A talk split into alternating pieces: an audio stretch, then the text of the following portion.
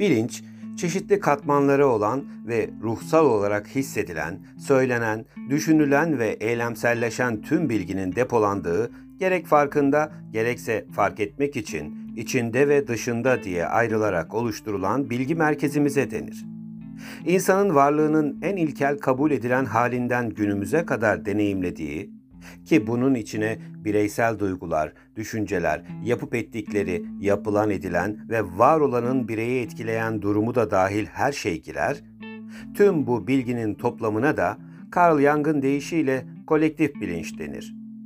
Kolektif bilincin ise içine acılar, sevinçler, gözyaşları, kahkahalar, inlemeler, ninniler, şarkılar, türküler, dağlar, taşlar, göller, denizler, derinlikleri, sığlıkları, yükseklikleri, alçaklıkları, kısaca insana, doğaya dair her şey girer ve bütün bu duyguların, olguların ve bize düşün dürttüklerinin hepsinin dahil olduğu bilinç biçimine de insanın yaşam sistemlerinin bütünü diyebiliriz.''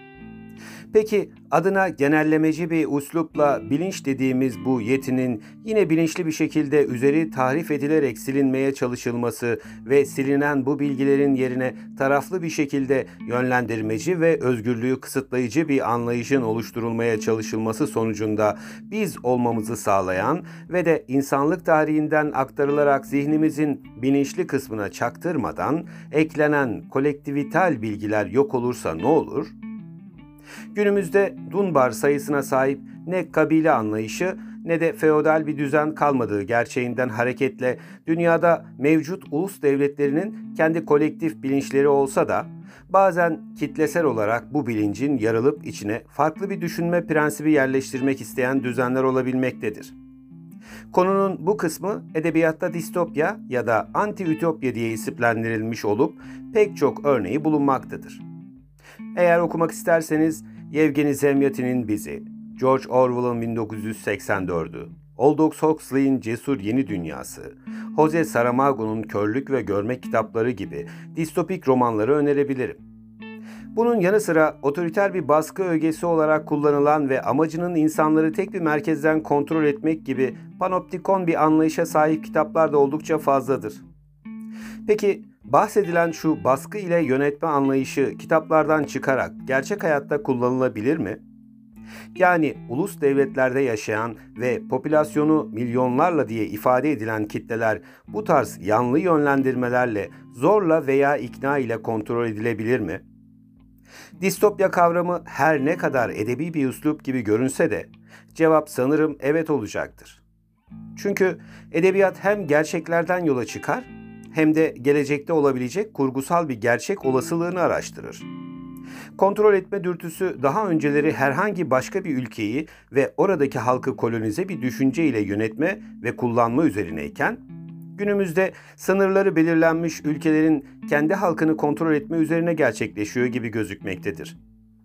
Totaliterlik anlayışını da beraberinde getiren bu durum değişime direnme adına sabit bir anlayışı sürdürme olarak da anlaşılabilir. Herhangi bir ulusun yüzlerce hatta binlerce yıllık deneyimlenmiş, söylenmiş, üzerine eklektik bir şekilde tekrar edilerek geliştirilmiş toplumsal bilincin bile isteye değiştirilmek istenme meselesi, çoğu zaman yerleşik belleğin o anki politik hakimiyete ters düşmesi, yönetimsel olarak idareyi zora sokması veya düzene baş kaldırılması gibi değerlendirilirse, o vakit bir takım baskıcı tedbirlerinde alınması kaçınılmazdır. Bu mevcut, kalıplaşmış ve tehlike arz ettiği düşünülen ulus bilinci için yapılması zorunlu olan bir takım teknikler vardır. Bunların başında fiziki olarak güç merkezinin neresi olduğunu belirten söylevler ve eylemler bulunur. Sonrasında düşünsel olarak fikirlerin erozyona uğratılması sonucunda ki medyanın her türlüsü bunun için seferber edilebilir, çelişkili açıklamalarla salt bilinmiş olanın içine yanlı doğrular zerk edilir.'' Bu aşamayı destekleyen bir takım sözde kültürel olduğu iddia edilen şenlikler ve faaliyetler organize edilir.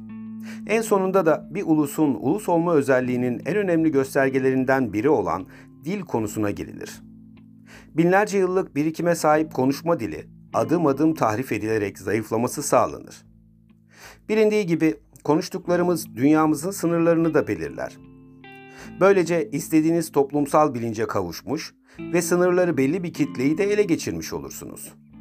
Bu podcast'i de Amerikalı gemi işçisi ve kendi kendine yetiştirmiş bir sosyolog olan Eric Hoffer'in Kesin İnançlılar adlı kitabında geçen bir kısımla bitirelim. Ne kadar maharetle yapılmış olursa olsun propaganda kendi başına artık inanmaktan vazgeçmiş kimselerin inancını devam ettiremez. Halk artık inanmaz duruma geldiği vakit böyle olmasını istemeyen kişi ya da kişiler olmasını istediği düşüncelerin devamını sağlamak için zor kullanmak suretiyle halkı inandırabilecek daha sert tedbirler almaya mecburdur. Sağlıcakla kalın.